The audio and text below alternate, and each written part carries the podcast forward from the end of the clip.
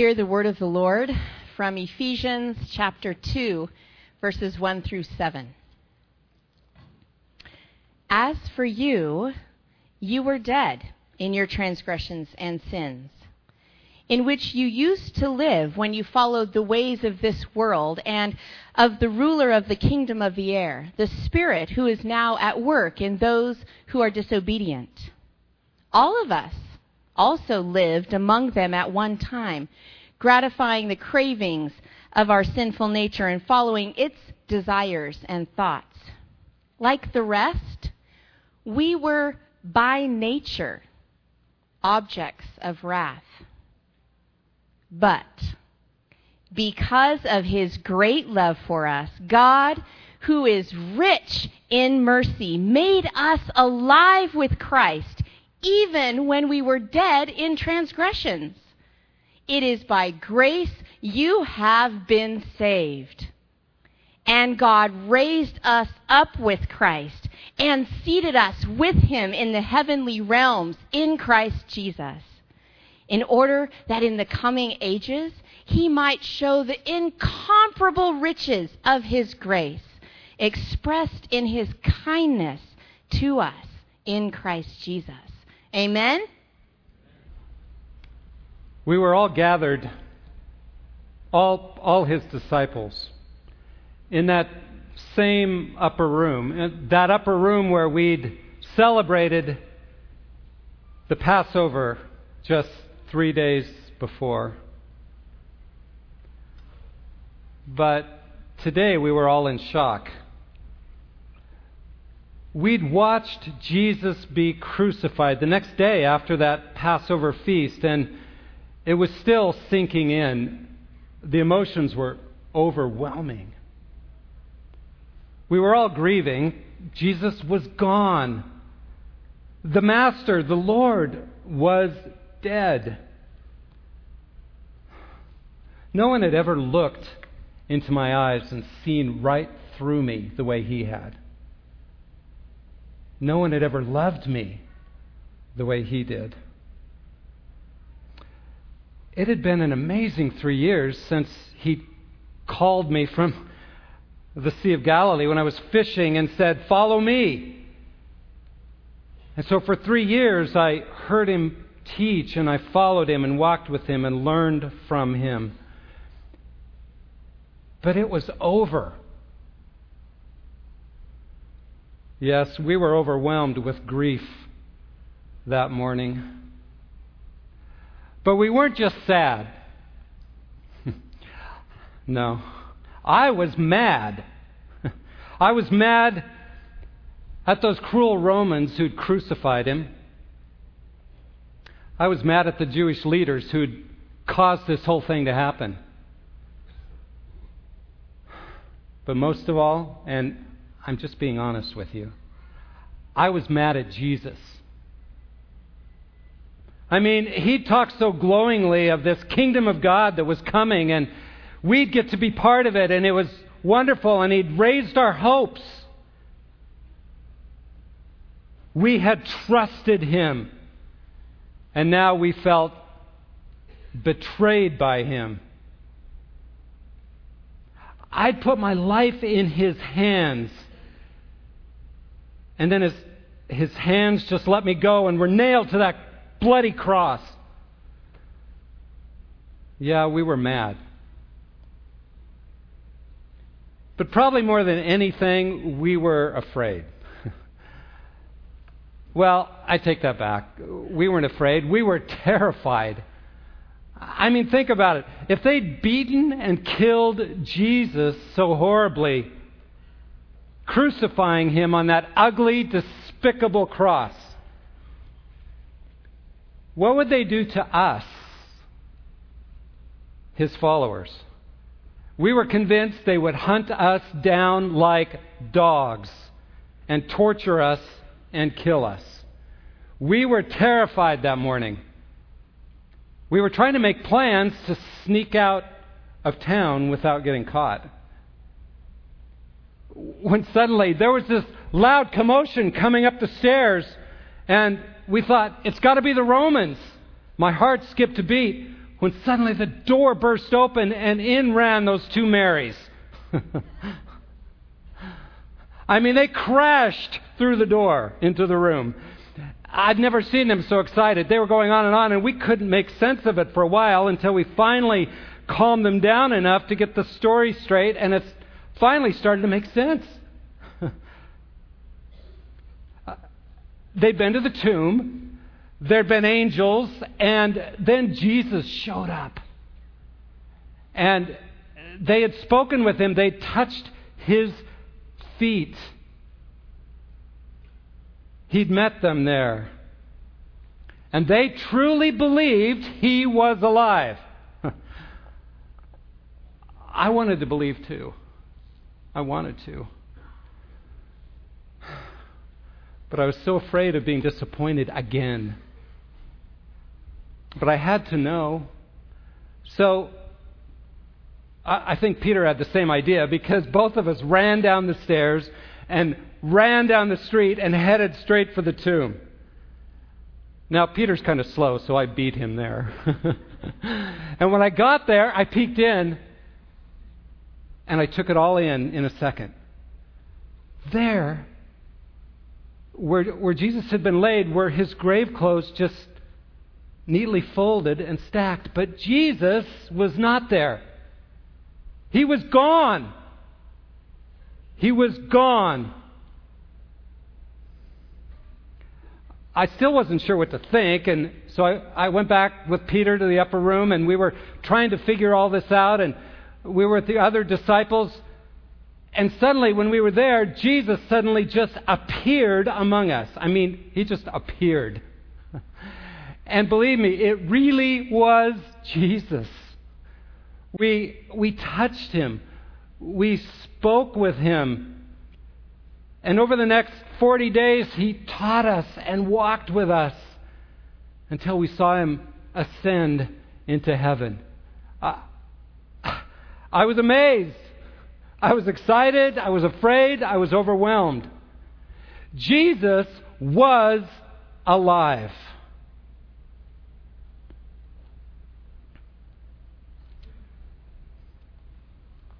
Folks, we know from the New Testament and from the testimony of history that those terrified disciples were transformed when they saw the risen Christ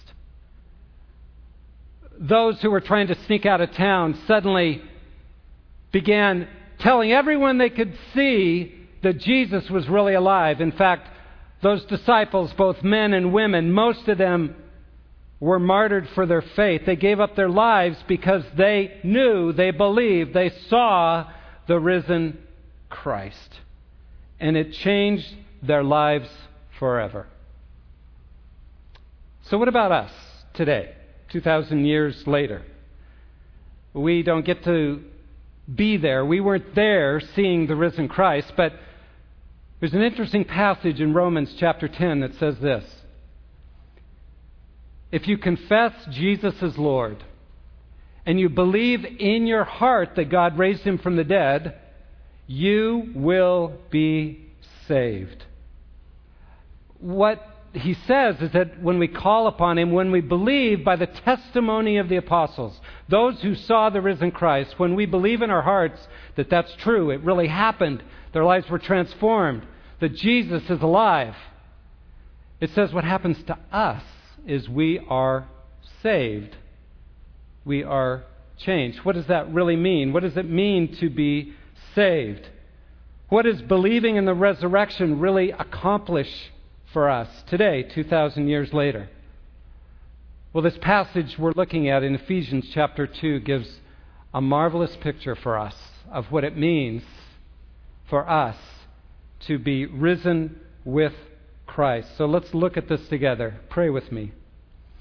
Lord, as we look at this marvelous passage together, we celebrate today, this Easter day, your resurrection. But Lord, we need to understand how it's impacted us. We need to know how we have been risen with you, raised with you, and seated with you. So, Lord, open our hearts by your Spirit to teach us today what the resurrection means for us. We pray in Jesus' name. Amen. So, Paul begins this section by describing our condition apart from Christ. What people are like who have not come to faith, who have not trusted in the resurrection of Jesus. And he uses this phrase a couple of times. In the verse 1, he says this, And you were dead in your trespasses and sins. Again, in verse 5, even when we were dead in our trespasses. Paul's description of someone who hasn't put their faith in Christ is that they are dead. What does he mean by this?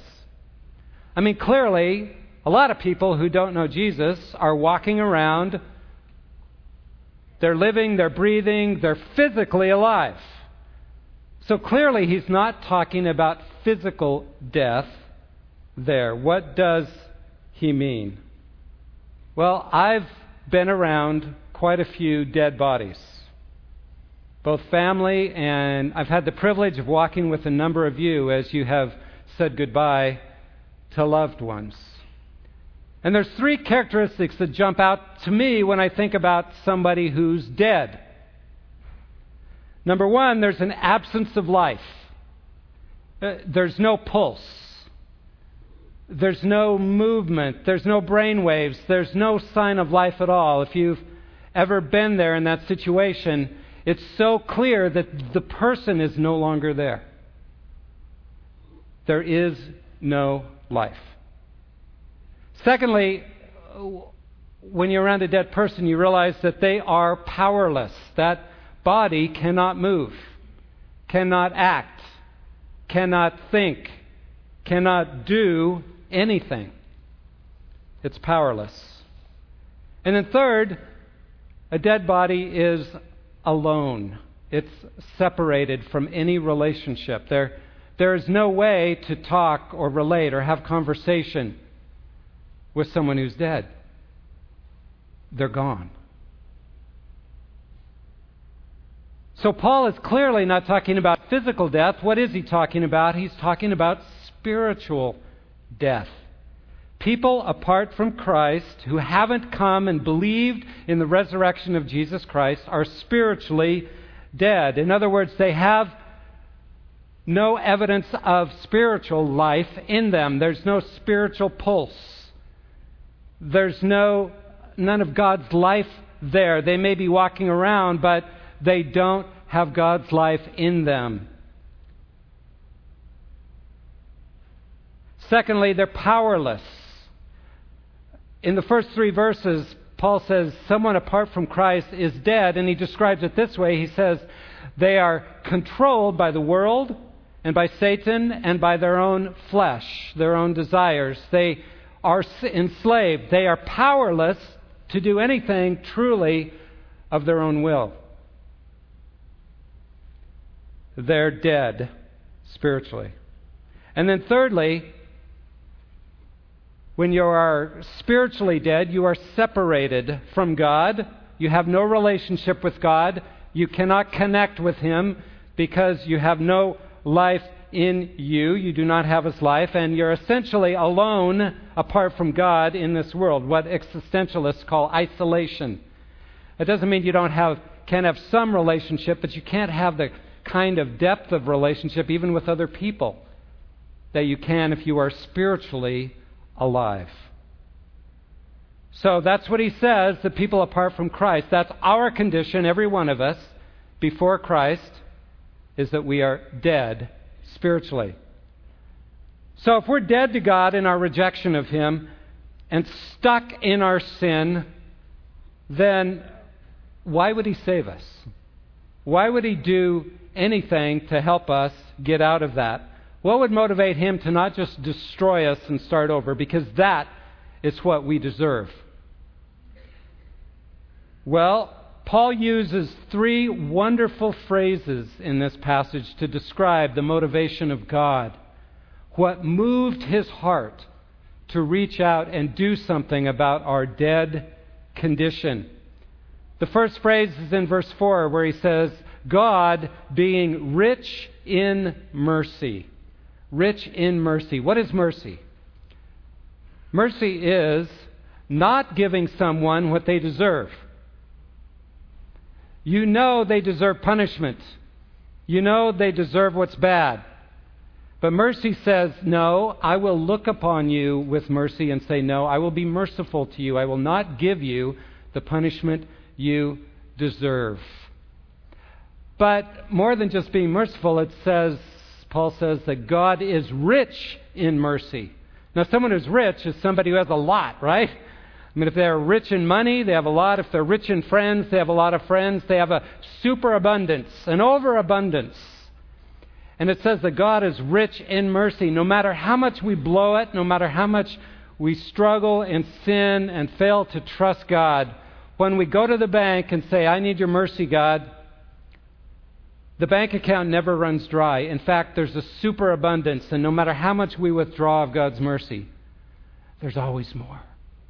Because He's rich in mercy.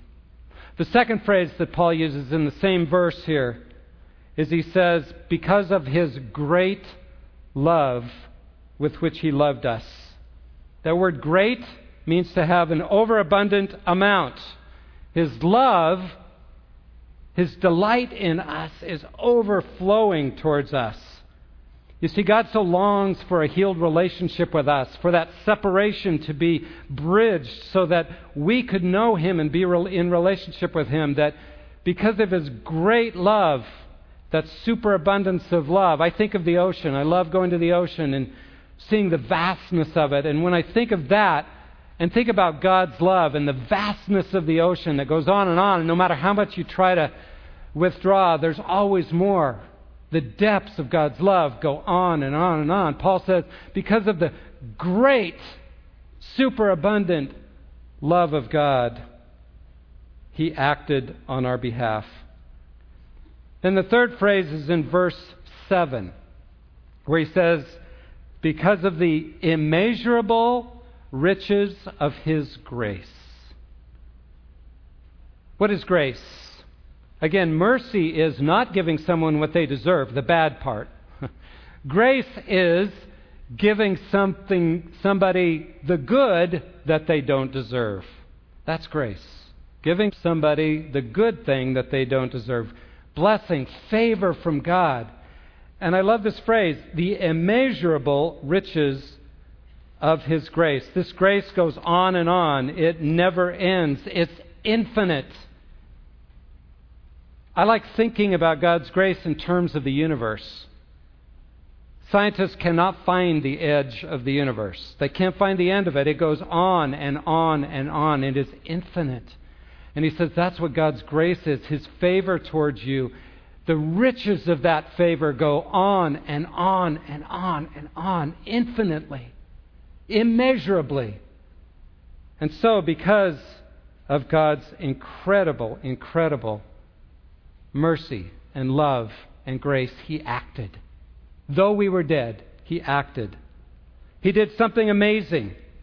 He united us with Jesus. If you really want to know what Paul's talking about here, that's what he's talking about.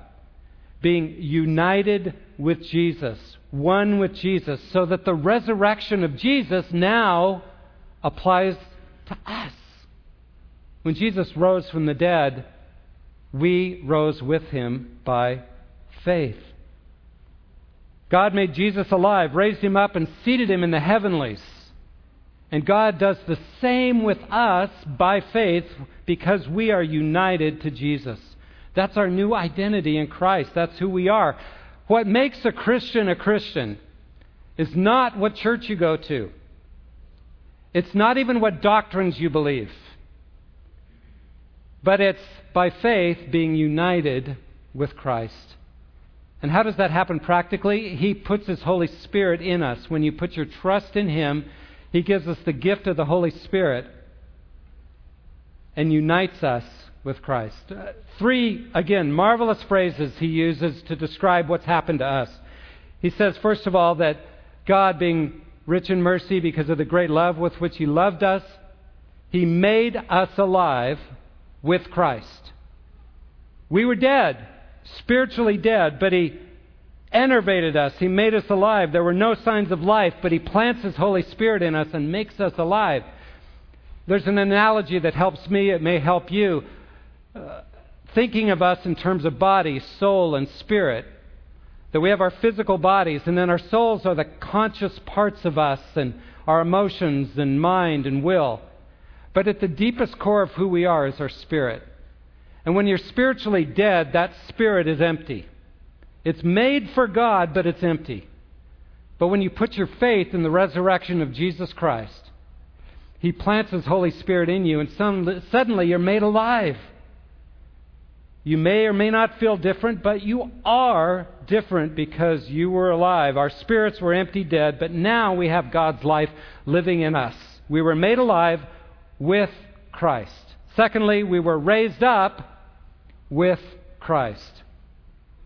Again, we were powerless to act or do anything on our own behalf spiritually. We couldn't, couldn't impact anybody or anything in a spiritual way, but by putting His Spirit in us, He raised us up so now we can act. We can be obedient. We can follow Him. We don't have to follow our old masters, the world, the flesh, the devil. We can obey Him and follow Him. We were raised up to walk with Christ. And then, third, He says we were seated with Christ in the heavenlies. Seated with Him in the heavenlies. What does this mean? Well, a bit of a Downton Abbey spoiler here if you haven't watched the end of season two. In Downton Abbey, the PBS big hit that's had three years run now, Downton Abbey is a big estate in England, and there's the upstairs. The upstairs is where the family lives, it's where the privileges are. It's where those who are valued live. Downstairs is where the servants are. They eat separately, they live separately. They are there simply to make the family successful, but they are slaves, essentially. They're servants. But, and never the twain shall meet, right? But in one of the episodes, Part of the story is that one of the servants falls in love with one of the daughters. Now, this is outrageous. This is scandalous. It should not happen. But they fall in love and they get married. And all of a sudden, Tom, this servant, is welcomed in as part of the family he now has all the privileges of the family. He was a servant, he was downstairs, and now he is upstairs and has all the rights and privileges and the intimacy and the welcome of being part of the privileged family. What a marvelous picture of what Jesus has done for us. Do we deserve to be there? No. But he's raised us up and seated us at the table with him. we are seated with Christ in the heavenlies, which means we have intimacy, acceptance, closeness. We belong. We're no longer slaves. We are sons and daughters of the living God.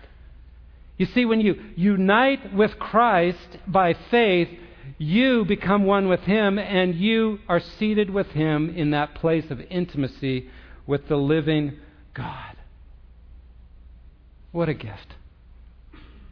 And notice, it's all His work. I mean, what's our part in this passage? Our part is simply to sin and be spiritually dead. And somebody who's dead can't do anything of value. But what's his part? He raised us up. He made us alive with Christ. He raised us up with Christ. He seated us with Christ. It's all past tense we can enjoy the reality of all this now because of what He has done in meeting us where we are. Little monologue at the beginning. You, you heard John and you heard his emotions and what he was going through and the pain. And the truth was, Jesus was risen. And whether he had doubts or fears or whatever, his feelings didn't matter. The truth was, Christ was alive. And it's true for us as well. No matter what our feelings are, whether we feel saved, whether we feel alive, whether we feel raised with Christ, whether we feel seated with Him, that is the reality of who we are by virtue of the Holy Spirit that He planted in us by faith. I love the picture of baptism to describe this because baptism, what God asks us to do, Jesus asks us to do as followers of Him, to publicly declare our faith in Him. Baptism is this picture of being buried, being dead with Christ, and then being raised to newness of life. And suddenly we're alive and we're washed clean, and we are now with Him forever. We've risen with Christ by faith. I want to ask this morning where are you today? Have you made that choice to be risen with Him, to, to do what it says in Romans 10, verse 9 and following? If you confess with your mouth Jesus as Lord, I, I submit my life to you, Lord, and believe in your heart that God raised him from the dead, the resurrection is true and Jesus is alive today I declare it, I proclaim it. Are you ready to do that? Have you done that? If you haven't, today's the day. God welcomes you with open arms. He wants you to come into His kingdom, and He wants to seat you with Him in the heavenly places that you might be spiritually alive and begin to walk with Him so that when you step into heaven, it's just another step. Today's the day of salvation. John and the other witnesses, the other disciples, witnessed the resurrection, and it changed their lives forever. When we put our faith in the resurrection of Jesus Christ, it changes our lives forever. So let Jesus do the same for you today. Let's pray. Wow, Lord. How amazing it is that you chose not just to be raised and ascended and seated at the right hand of the Father, Lord Jesus, but you united us with you by faith so that we could be the same, that what applies to you now applies to us, and we can be raised and seated with you by virtue of the Holy Spirit in us, even now. Help us to walk in that newness of life. And for anyone who has not chosen to give their lives to you, may they do that today, this Easter day. May this be a resurrection day for them as well. We pray in Jesus' powerful name. Amen.